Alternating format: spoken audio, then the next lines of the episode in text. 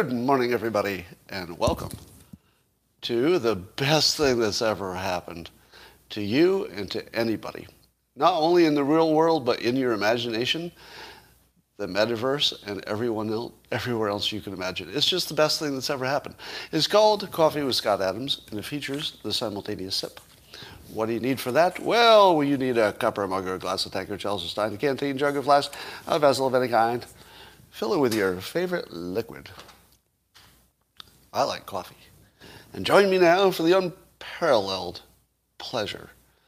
The dopamine hit of the day, the thing that makes everything better, really, except China. It's all the simultaneous sipping happens now. Go. Mm, yeah, yeah, that's good. I think that makes my memes more delicious. All right, I have a weird left field question for you. Has anybody discovered that there's an exact temperature, mostly for indoor living, at which your body shuts down and your brain doesn't work and even you can't even you can't even have sex. Like your body will move. For me it's exactly 76 degrees. Somebody says 58 degrees and their brain shuts down. yeah, now I assume that there's lots of individual difference, but I've been tracking this forever. And at 76 degrees, I can't think. And I, I can't even, like, I can't even have sex at any age. You know, it's not even age related. But at 76, I can't function. Now, I would recommend, if you've never noticed, that there's a, a, temperature where it just falls off a ledge. And here's the interesting thing, at least in my case. It's not like 74 degrees I start feeling it, because I don't. It's like 76 degrees, I'll be sitting there thinking, I can't do anything. And I'll get up and I'll go to the, the thermometer and check. It's always 76 degrees, and has been for years and years. And so anyway, I'll just put that out there as a helpful t- tip. If you feel yourself shutting down, just go check the temperature. And then check it again every time you feel that feeling where you just can't think, just can't get anything done, can't, can't do anything. Yeah, humidity would be part of the answer too. So where I am, it tends to be lower humidity, so maybe my temperature is always more consistent. All right, I got a little story for you yesterday. Uh, Christina, my wife and I went to an, a small Afghan uh, food market locally. I'd never been there before. And here was our experience. We got our little ingredients that we're going to make some kind of amazing soup, I guess. And Christina gets in line, and I'm just sort of hanging around with her. And uh, we're, we're the only ones in line, right? There are two cash registers, but only one of them has somebody attending. And we get in line at the one cash register. And the guy indicates that we should move to the other cash register. So we didn't really know why, but it doesn't really matter why, because there was nobody, nobody in line. So we just walk over to the empty cash register, assuming that either that man will walk over and help us, or somebody else will soon be there. But instead, we just sort of waited there. And here's the weird thing. Meanwhile, a whole line forms at the other cash register, the one where he just said he's not going to help us. And he starts waiting on people. And it's one person after another, and there's like this long line, and he's waiting on them. But he told us not to be there. We had to be at this other cash register with nobody at it. Does anybody know why? yeah, some of you already guessed. It was a man at the cash register and Christina's a woman. You wouldn't wait on her. We had to go to the special woman-only cash register. And when we were waiting, I was waiting, you know, shoulder to shoulder with her, as if either of us were the customer. And when I finally figured out what was going on, because it was a woman in traditional Islamic garb came to our cash, cash register, and as soon as she did, I looked at the other line and I realized it was all men. Have you ever been in a grocery store with a long line at the cash register that was only men? it's the first time I've ever seen it. And th- they literally wouldn't wait on her. They wouldn't take her money because she was a woman. She had to, her woman had to be taken by another woman. So now I'm standing at the cash register and the woman in Islamic garb walks up. And I, you know, I'm the one with the wallet. You know, she, Christina wasn't carrying her wallet at the moment. So I've got to pay, but I can't pay this woman. so, how do you buy your food? So obviously, I gave the I gave the credit card to uh, Christina, and just you know backed away from the situation out of respect. And so Christina paid, and everything was fine. But I never quite. Have you ever experienced that? And I, I have to admit that I didn't feel put out by it, which is strange, because you would imagine that I would be. Yeah, here's what I felt. I just felt that I had uh, entered another culture, and I was actually quite quite happy to conform to their preferences. So I didn't have any problem with it at all because I understood it to be important to them. If it's important to them, it's no big deal for me. Of course, I'm going to be respectful for it. So it's not my business how they do their business. Now, I mentioned that the, the, the woman didn't seem to have a problem with it. I, I don't know. I don't know what her I don't know what her private feelings were, but uh, they seemed happy, so I didn't have a problem with it. Anyway, I, you would think I would. I imagine if it were more inconvenient, I would. But um, I think people people can be people, and we can respect that. Anyway, um, here I'm going to add to my NPC spotting list. Here's how you can tell you're dealing with a non-player character, someone who isn't not capable of independent thought. I've told you before that if they mention the Matrix movie or a Soylent Green movie, uh, they're probably an NPC. But I'm going to add jumping the shark when when used in the wrong way, which is anybody who has a new idea. Anybody who does anything different, well, you're jumping the shark now. Mm, NPC. Because everybody's doing new stuff all the time. Everybody isn't jumping the shark. Sometimes it's progress. I wouldn't even be doing what I'm doing now if I hadn't jumped the shark, right, from cartoonist to, I don't know, whatever I am now. I mean, jumping the shark is what you should all be doing, looking to get out of your domain, try something risky, etc. I'm going to take a little aside here and give you some advice that will completely change the experience of some of you. Just a few, maybe 5%. The rest of you just watch. Just, just watch this experience, okay? How many of you have a problem with uh, sadness or, let's say, depression, but maybe not the full clinical kind, for which I don't have any answers? But, you know, you're depressed as you use the word commonly, but let's say not in the full medical sense where you literally can't get out of bed. How many of you have days like that? All of you, right? You have phases like that, periods like that. Let me give you a way out okay? If you're just in the doldrums, there's just nothing good going on, you just can't find a way to get happy, here's your way out. Increase your risk. Do something that you wouldn't do unless you knew you were going to be dead tomorrow. Live your life like you know you're going to be dead tomorrow. Because if you're unhappy, you might as well be dead tomorrow right?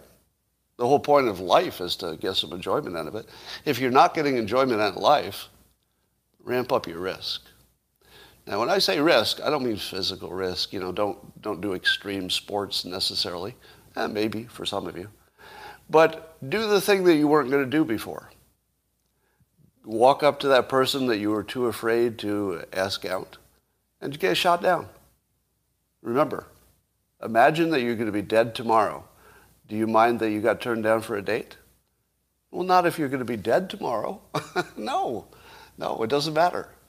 You can change your frame from, oh, everything's bad and I'm in a bad mood, to, wait a minute, I just got a free pass to do all the scary things I couldn't do before. For about 5% of you, that changed your life. The rest of you are wondering, oh, I don't know, would that work? Would that... 5% of you just changed your life. I guarantee it. Just tell yourself you're not sad, you just got a free pass to do things you couldn't do before. Because what's the difference? What's the downside? Is it going to make you sad? Nope, you're already sad. Have I told you before that when I have a bad day, like, you know, you have these bad days, you know it's going to pass, but you're having a really bad day, you just have to get through it? When I have a bad day, I fire people that I wanted to fire anyway. Right. Now, if you work for me, I'm not planning to fire anybody. I'm talking in general. Uh, in general, I do unpleasant things when I'm already feeling bad because that's the perfect combination. I'm not going to feel any worse. I might as well do those things that I knew were going to make me feel bad because it won't make me feel any worse. It's already a bad day. So, same, the same uh, strategy. If you're sad, sad, sad, and you just can't get out of it, Go do something that you were scared shitless of five minutes ago. Scare the shit out of yourself. See what happens. One time out of, I don't know, three or five, something great might happen. And the other times, at least you'll wake yourself up. so yeah, give that a try. Anyway, um, are you watching the story about uh, uh, Congresswoman Robert uh, so she told a joke in public that was filmed in which she suggested that Ilhan Omar, um, you know, might be a terrorist. You know, that, that was the essence of the joke. Details don't matter. Now, she ended up apologizing, but people had some opinions about whether she should have. It's a common opinion on the right to say you should never apologize because then you'll just be apologizing for everything all the time and you're basically giving power to the people who demand apologies. And I, I have some sympathy for that. I think that's a reasonably good Trump like strategy. You know, I, am big on apologies if the issue doesn't matter, right? If you can make a, in your personal life, if you can make something go away with an apology, go ahead and do it. But politically, I think apologies probably are just a transfer of power for no reason. Um, but here's my take on this. Did we conflate our standard for how we treat public figures with how we would treat each other? Because that's not the same. If a, if a public figure told a joke about you, a private citizen, suggesting that you were a, a terrorist because of your ethnicity, well, that would be pretty bad. that would be pretty bad. You don't want your public servants, elected officials, to be you know, mocking private citizens for their ethnicity, even if it's a joke, right? There's no joke that's going to be funny enough that's going to be okay for our elected officials to make fun of a private citizen, for ethnicity anyway, right? But that's not the standard we use for other elected officials. You can say basically anything about an elected official. How many times has Trump been called Hitler? How many times have Republicans in general been called Hitler? Is anybody apologizing for that? Is anybody asking them to apologize? No, because it's the standard for talking about public figures. If Boebert or anybody else wants to call any member of Congress a terrorist, no matter what, because of their ethnicity, because that's why Trump is called Hitler, right? That's why Republicans are called Hitler. It's because of their ethnicity. If they were not white and male, a lot less Hitler calling, don't you think? There'd probably be some. But there'd be a lot less of it, and to pretend that calling somebody Hitler is unrelated to their ethnicity is a little disingenuous, right? Because we don't, you know, call the black leaders Hitler. I mean, sometimes, but it's, you know, that'd be the exception. Um, so I don't think that uh, uh, Boebert, did I call her Robert? Uh, I don't think Boebert should have apologized. I don't think it's a big deal that she did either, either way. But um, as long as calling Trump Hitler is okay, uh, we can call Omar a terrorist because she's a, a political figure. And she has said things that would make ordinary people suggest she has some uh, let's say, not enough, uh, not enough disavowing of the terrorists, let's say. Yeah, it's a reasonable opinion. You could debate it, but it's, it's in the reasonable zone. But here's my take on it, just to get you all mad. Um, I don't see much difference between the far left and the far right. I think both of them are racist ideologies, and I think uh, they're not practical ideologies.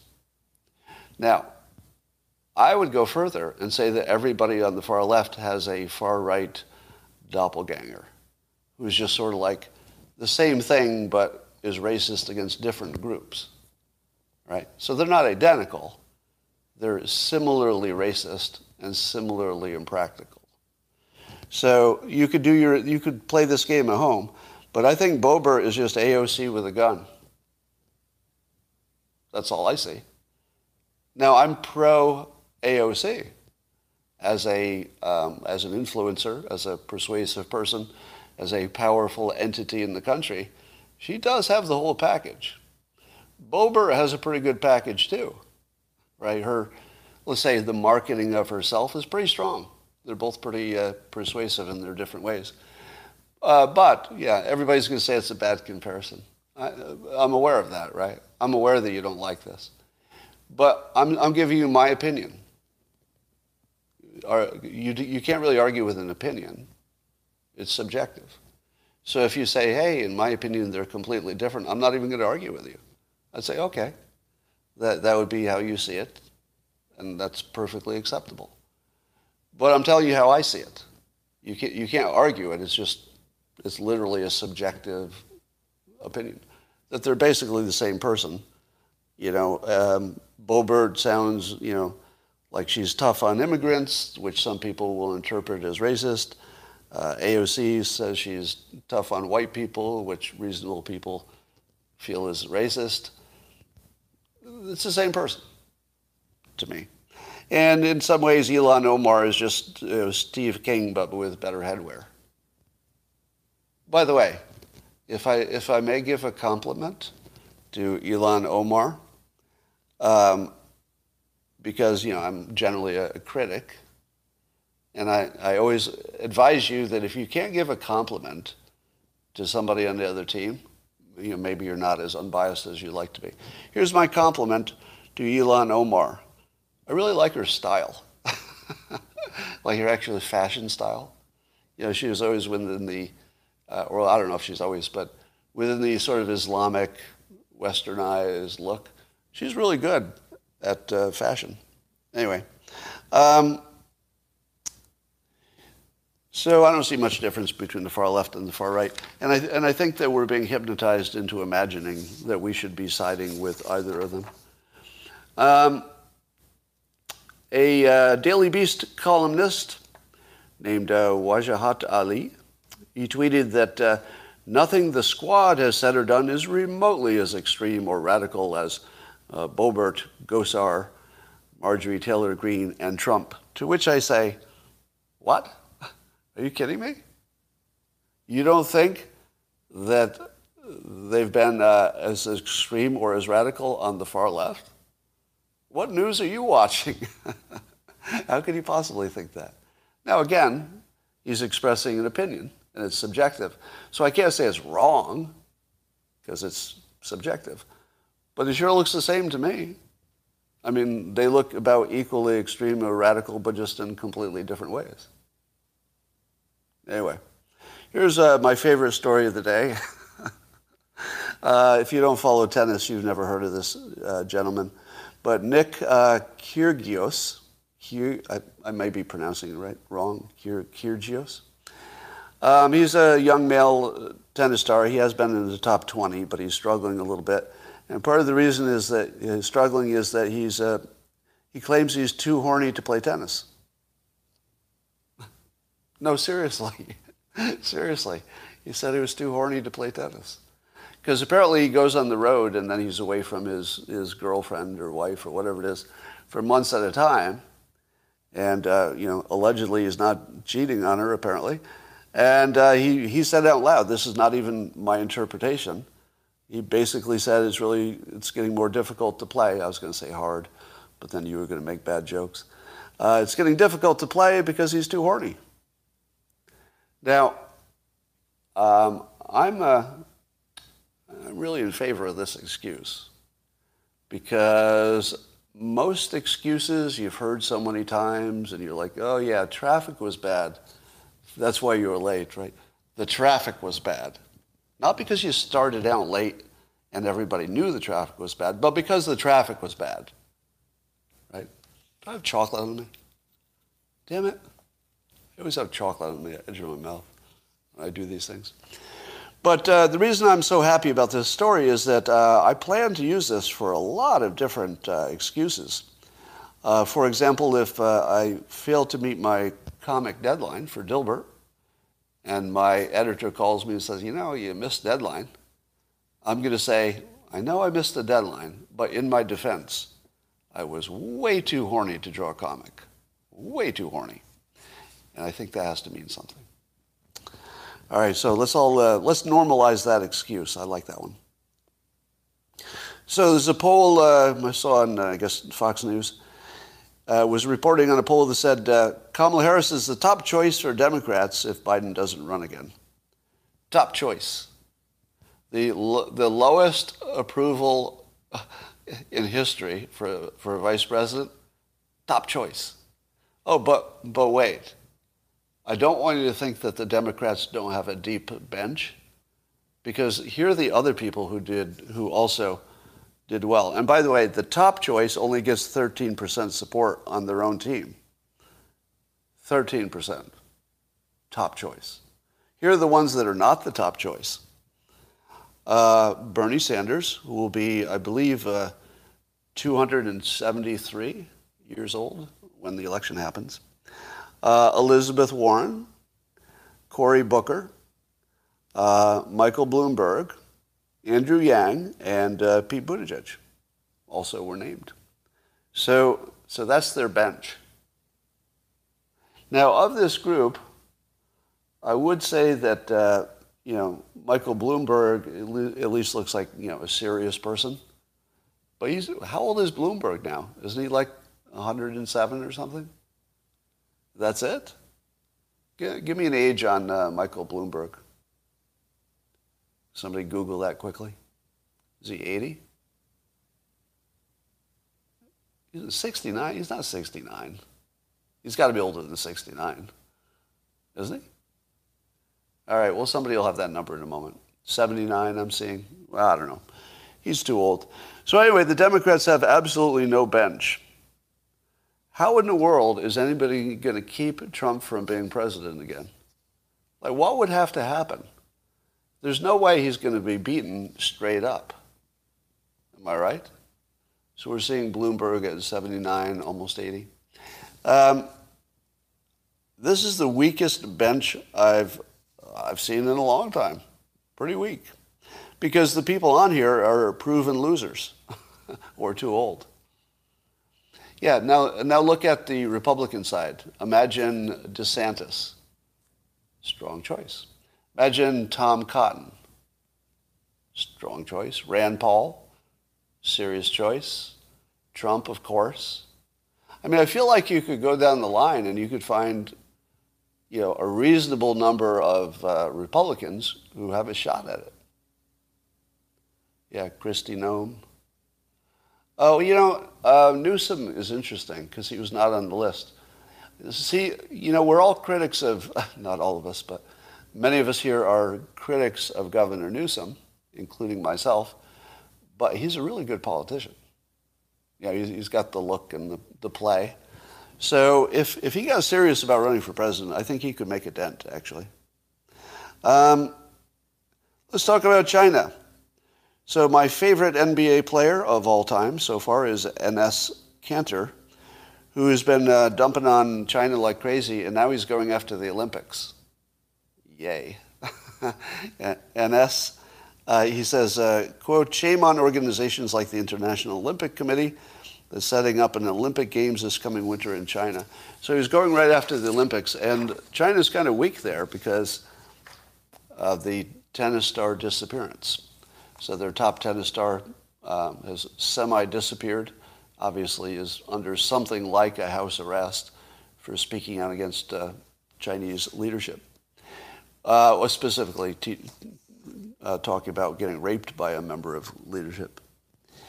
So, Enes, I am uh, backing you 100%, and I don't think we should uh, attend the Olympics in China, or anybody else should. We will probably, but I don't think we should. In other good uh, anti-China news, uh, uh, Tele- China Telecom Americas, which is a telecom services provider in the U.S., uh, is being blocked so uh, the FCC is kicking them out. So they won't be able to do business in the United States anymore because they have ch- ties to China and they lied about where their data was being kept and uh, they have uh, ties to the Chinese government specifically. So they were considered not uh, trustworthy. Now, when I heard that America was going to start to dump on Huawei, you know, the big Chinese telecom company, uh, I immediately bought shares in their competitor, um, Ericsson. And those Ericsson shares went down, I think, 16% in like just a few weeks. Now, why is Ericsson stock going down when Huawei, I think its biggest competitor, should be almost, you know, approaching extinct in a lot of markets? What, is, what exactly is happening? I don't give uh, I don't give investment advice. And if you were to take any based on this conversation, it would be a big mistake. But I don't see why the competition could possibly be down when their biggest competitor is sort of in big trouble. Anyway, I'm watching that. There's something I don't know about that market that's happening right now. Probably a lot. Uh, but seeing the United States shutting down Chinese businesses here is good stuff. But that's not all that's happening. So uh, I saw a tweet by Dan Harris. He has some international uh, experience that makes him look qualified to say this. So there's an article talking about how um, there's a commission that's looking at shutting down investment from the United States in Chinese government uh, government connected businesses. But it looks like maybe um, so. This is what Dan says. He says within a year at most, the U.S. will have shut down nearly all investment money flowing to China. Is that real? Now, I'm talking about people investing in their stock market to prop it up. I'm not talking about uh, companies moving in with production facilities. I don't know about that. I don't know if that's slowing down or stopped. And I'd love to see some news on that. Can you tell me why there's no news on what companies in the United States have recently decided to do new business in China, as in manufacturing plants. Why is that not reported? Maybe the single most important thing we should know. Am I wrong? Is there anything more important in the world than knowing how many Americans are still moving into China versus whether or not it stopped? I can't think of anything. Because even climate change is going to take a while. But, but the China problem is a little bit more immediate. Um, all right. So that's happening. And um, the uh, Jerusalem Post is reporting that uh, apparently the, there have been some uh, math done at the Peking University about what would happen if China opened up to travel, because China is still locked down for travel. If China opens up for travel, uh, apparently it will be a pandemic disaster in China, according to some modelers. So they can't open up for travel, maybe ever. what are they going to do? So China's in a world of hurt. So they're losing, you know, their ability to compete in any company that has a government connection in China. They're losing their investment from at least the United States in their stock market. Uh, and they can't open up their country, but probably countries will be able to open up. So how do you bring new business to China? If you were going to build a manufacturing plant in China, you know that you would have to visit it a lot, right? If you were going to do it right. Let's say Apple wanted to open a new or do new business with somebody in China. They would put an American Apple employee like right on scene checking stuff out. If you can't travel, I don't know if you can do new business there, if there's any physical part of that business. Because uh, you have to see it to believe it. So Um, here's a little uh, difference of experts. So, um, this Omicron uh, variant, do we know if it's more dangerous or less dangerous yet? We're thinking it's more virulent or spreads faster than the normal ones, but we, know, we don't know if it's more dangerous yet, right? Because we're seeing some indication, and I would say these would be preliminary reports, that it's way less dangerous than the existing you know, big ones. But then I saw this comment from Dr. Eli David. Um, he was quoting the chair of the South African Medical Association who said about the Omicron uh, variant that it may be highly transmissible, but so far the cases we're seeing are extremely mild, extremely mild. Um, and then uh, Dr. David says this makes a lot of sense because less virulent mutations have greater evolutionary advantage. Makes sense. And this is exactly how the Spanish flu ended, he says. Wait, do we know that? I thought it was still a mystery how the Spanish flu ended. But do we, is this a true statement? That we know how the Spanish flu ended and it was because a, a variant was more transmissible but weaker, so it basically was like a, a vaccination? How many of you remember a long time ago that I was wondering why we don't make a variant of our own that's highly transmissible but gives you extremely mild symptoms? So everybody would just get vaccinated sort of naturally just by hanging around. And it turns out that maybe that's a thing, but you have to wait for it as opposed to engineering it. Right. The tech didn't exist to test the Spanish flu, exactly. So we wouldn't really know what happened to, with the Spanish flu, would we? Or do we just assume that's the only way it could have stopped? Because I don't think the Spanish flu ever reached um, herd immunity, did it? I don't think it did. It just stopped, and we don't know why, right? Oh, the Dark Horse podcast went over this. Did Dark Horse conclude that the variants, the weaker variants, were the reason that the the the, the dangerous variant died out? Hmm. All right, so I'm going to say that that's still a mystery to me. Um, and then Michael Mina gave us a reminder here that said it is not inevitable that the viruses mutate toward becoming less pathogenic and virulent. And he says the idea that viruses inevitably become more infectious but, less you know, transmissible has been circulating, but uh, should really be put to rest. So apparently your virus can go in either direction, but wouldn't it be reasonable to assume it goes in both at the same time? Wouldn't, a, uh, wouldn't you see, for any massive pandemic, wouldn't you see the virus uh, having some variants that are worse and some that are better? Better meaning it transmits, but it doesn't make you sick. Very sick.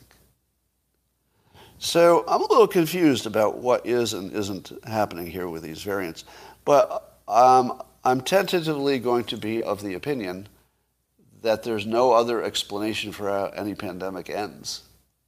I feel like the weak, the weak variant hypothesis has to be the only way they end, right? I can't think of another way.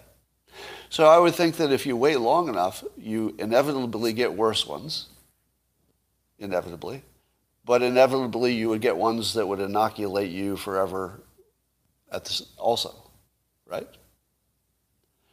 Herd immunity is the end of the virus, Scott.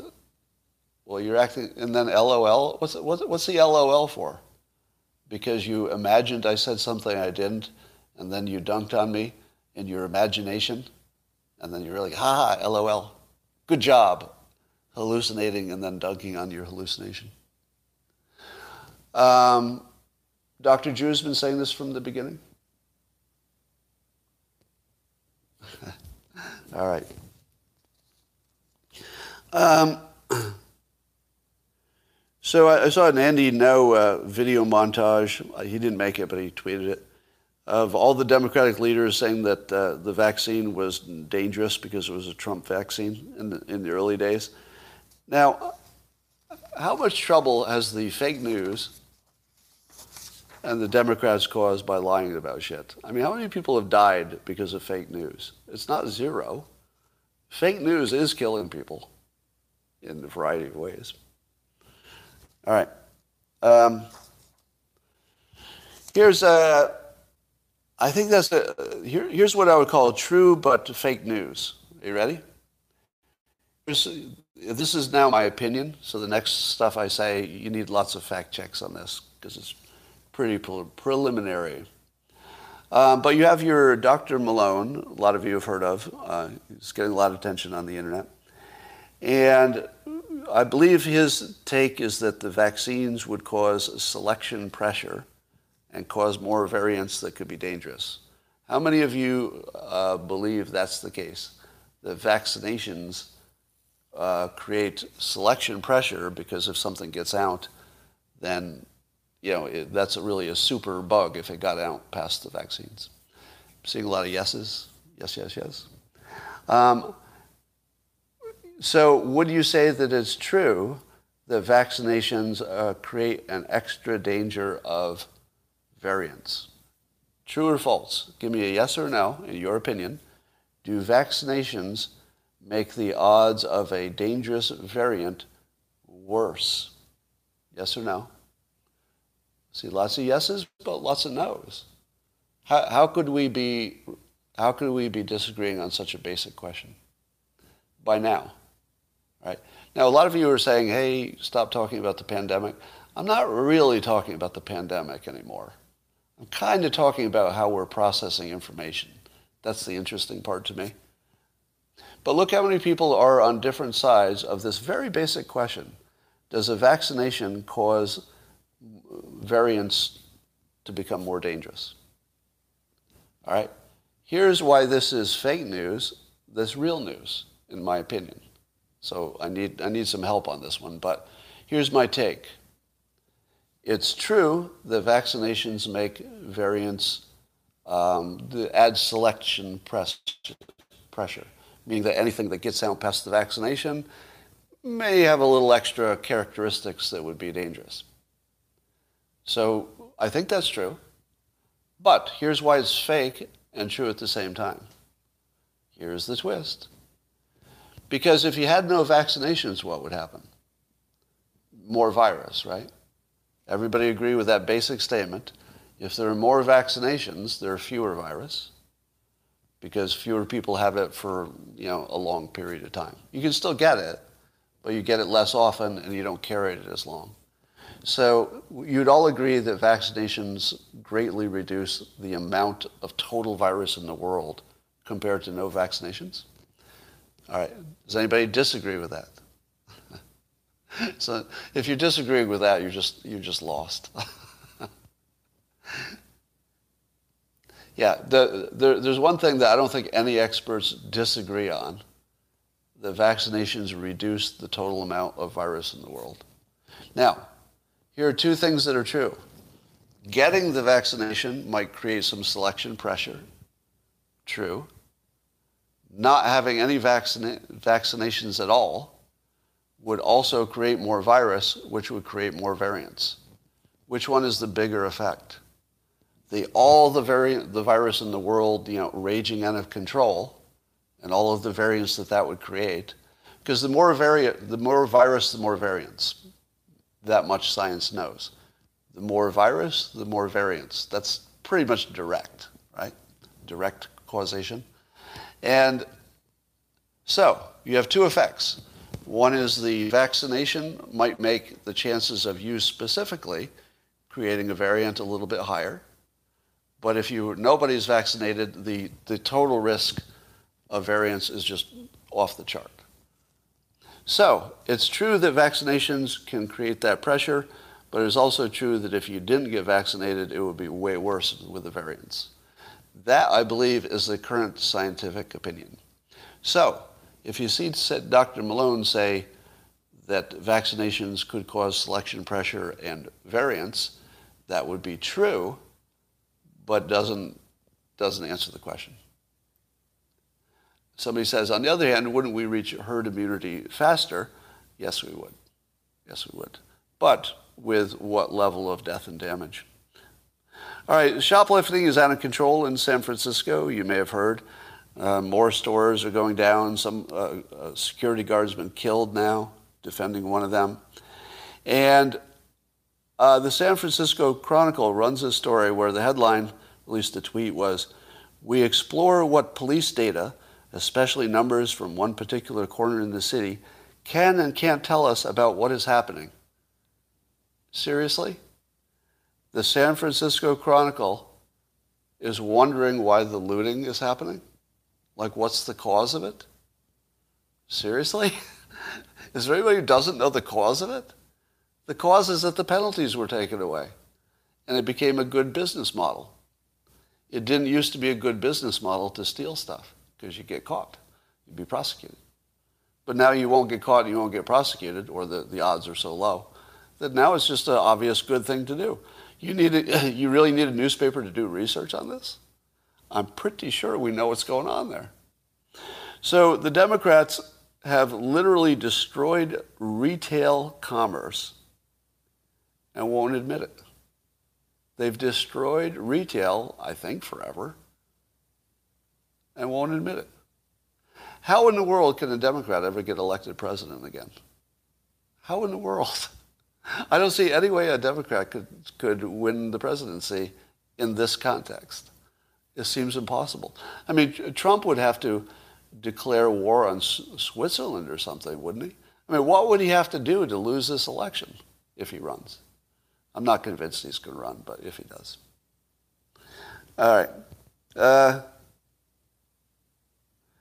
so here's a comment I see a lot. So Shane Hazel said this today. He tweeted, Remember when the, the vaxxed uh, people weren't going to need beds? Uh, so basically, uh, harkening back to the fact that we were told the vaccinations would be real vaccinations and blah, blah, blah. And that way of thinking is so broken. Because you know what? We can't go back. it's, it's already done. It's history. Can't change it. And, and what we knew when we started is very different from what we know now. In the fog of war, you're supposed to make mistakes. So if in the fog of war the government made mistakes, and they made lots of them, that doesn't mean anything. it doesn't mean anything. Because of course they were going to make mistakes in the beginning. It doesn't mean the next one's a mistake. It does mean you should be very skeptical about your government, but we're already there. Rich says, I keep moving the goalposts. All right, so let me talk to Rich, who is obviously a fucking idiot. So, Rich, am I moving the goalposts, or did we learn new fucking information, Rich? Rich, if you don't change your opinion when the fucking information changes, you're a goddamn moron. Okay? And if you thought that during the fog of war people were going to make good decisions, well, you're a fucking idiot. Because nobody, no matter how smart, no matter how much they're like you, Rich, they can't make good decisions without data. And we didn't have data. We were guessing. Some of those guesses are going to be wrong. Do you know what that tells you about the next decision? Fucking nothing. Nothing. So grow up, learn that the past is gone. It doesn't tell you anything about the future. Analogies are not thinking. You're going to have to look at every situation individually. And yes, we all fucking understand that we don't trust the government about everything and every decision. And sometimes they make mistakes. And sometimes it's about money and blah, blah, blah, blah, blah. So telling us that they got one wrong doesn't telling us any fucking useful thing. And it bores me. All right. So, moving the goalposts. Scott, you're moving the goalposts. You thought the vaccines were going to work. Well, first of all, probably one of the few people who said publicly that I didn't think the vaccines were going to work. Fact check me. I said, I said that the experts say that they've been trying for decades to make a coronavirus vaccination. It hasn't worked for decades. The experts said it won't work this time. I said, well, it looks like it's not going to work, but I think our therapeutics will probably be pretty good. Right? That was my prediction. So my prediction was that vaccines wouldn't necessarily work, but therapeutics would save us. Did I move the fucking guy, uh, goalposts, Rich? No. I was fucking right, is what I was.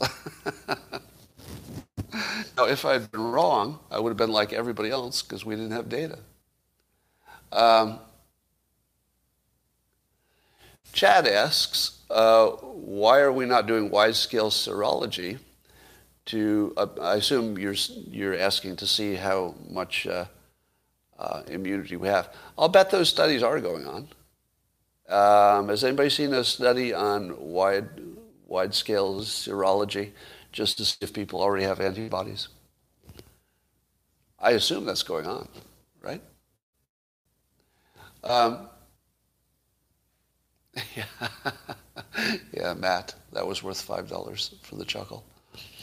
Um, how many times have they been wrong? The government? If you're trying to get me to admit that a government sometimes makes mistakes or even often, shut up. Just shut up. Nobody needs to know that. We all know that. Uh, let, me, let me tell you another way to spot an NPC. If they're arguing something that 100% of the world knows, all right, here's, here's an NPC thing. But Scott, the vaccinations don't stop don't stop the the flu or the virus completely. Right. Everybody knows that. you don't really need to tell us that again. uh, a micro lesson on how to handle trolls. Well, don't do it the way I do it. I'm not sure I'm the one who can give you the lesson on that. Because, you know, remember, if you're an energy monster, you, you look for conflict because it gives you energy. And I'm a bit of an energy monster too. So when I, uh, when I go after a troll, it's part of my business model. If you go after a troll, it's probably just a bad day. so I'm not sure you should bother.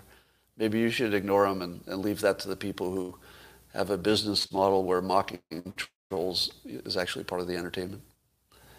Um, energy vampire. Uh, have you watched? Uh, let, let, me give you some uh, TV show recommendations. Uh, Curb Your Enthusiasm is back for another season, and oh my God, it's good. Oh my God, it's good. It's just so good. Um, the other is uh, um, What We Do in the Shadows. Just incredibly funny. I think it's it's off now, but you can you can see it see the ones that have run. Um, I, I, th- I, hope it's coming back. I don't, I don't think it's canceled. It's a terrific show. And then there's another one called uh, Wellington Paranormal. Have you ever heard of it? Wellington Paranormal. It's actually great.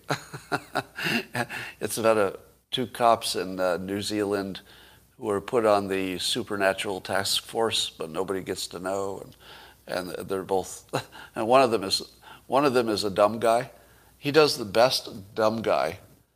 You know, you're used to seeing somebody play the dumb guy on, on movies and stuff, but he does the best dumb guy since Dumb and Dumber. I mean, he's a really good dumb guy. He's brilliant. Um, yeah, Ted Lasso, I think maybe uh, I, I didn't finish watching. It sort of slowed down. I might get back to it. I don't know.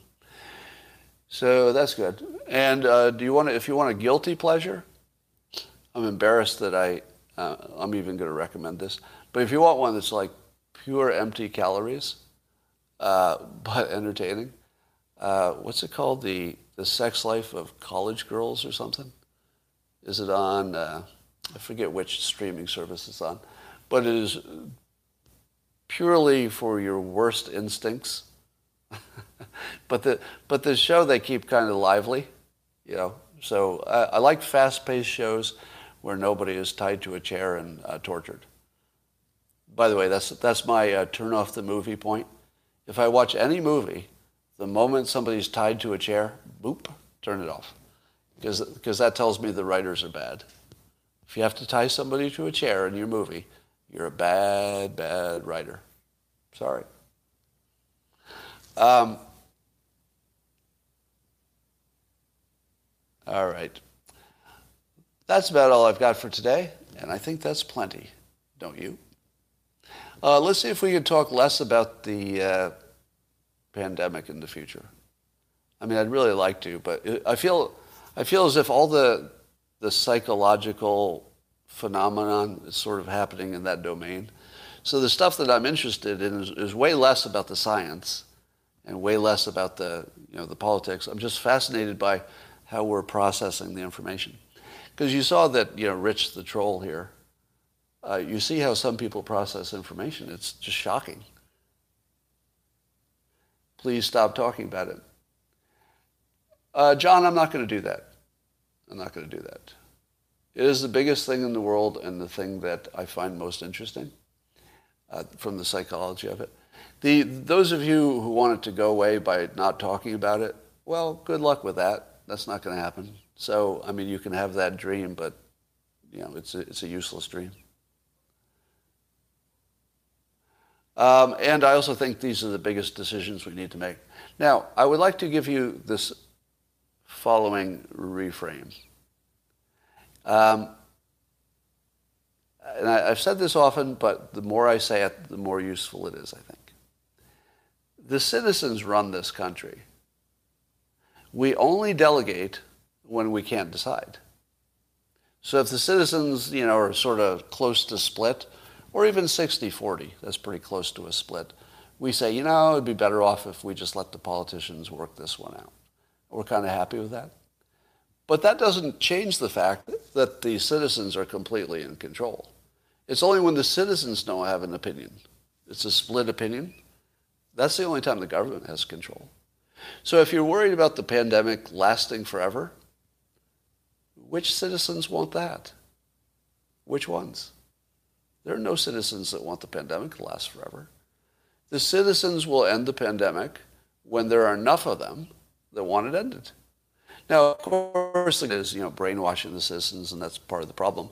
But I feel at this point, you know, we'll be able to directly observe, you know, is it getting worse or is it getting better? Do you know people who are sick? You know, so I feel like the public went from completely helpless, it's getting more and more informed, taking a little bit more control. And as soon as it reaches, I don't know what the ratio is, 75% on the same team, you know, if we reach a point where 75% of any place says get rid of the masks, do you think the government could keep you masked if 75% of public said no? I don't. So imagining that the government has control over these decisions is a little bit misleading. Misleading. Uh, if you could get your fellow citizens, and whenever I say that, it sounds sexist, doesn't it?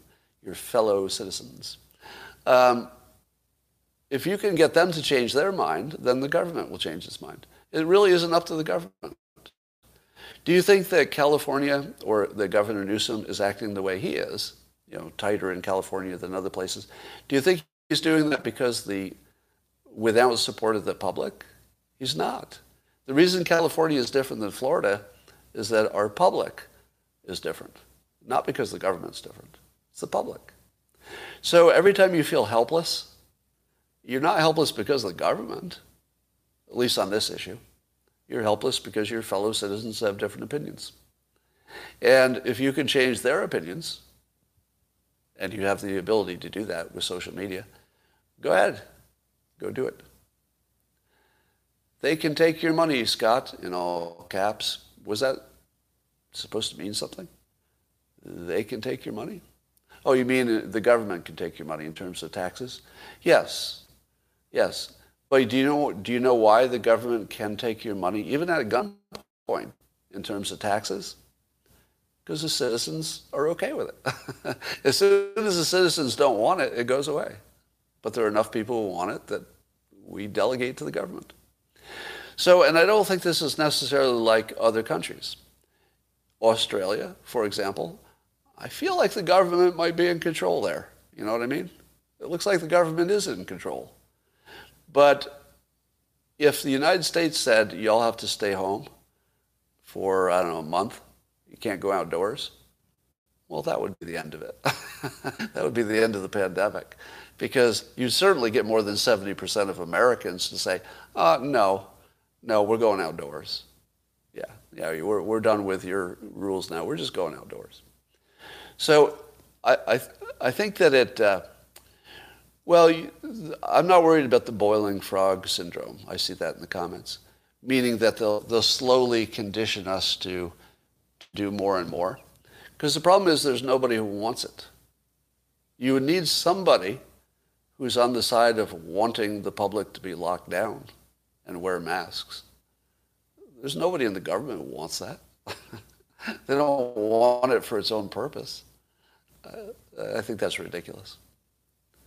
Um, Florida, baby. Yeah, the public in Florida is different, so they, their government acts differently, of course. But it's not the government, it's the people.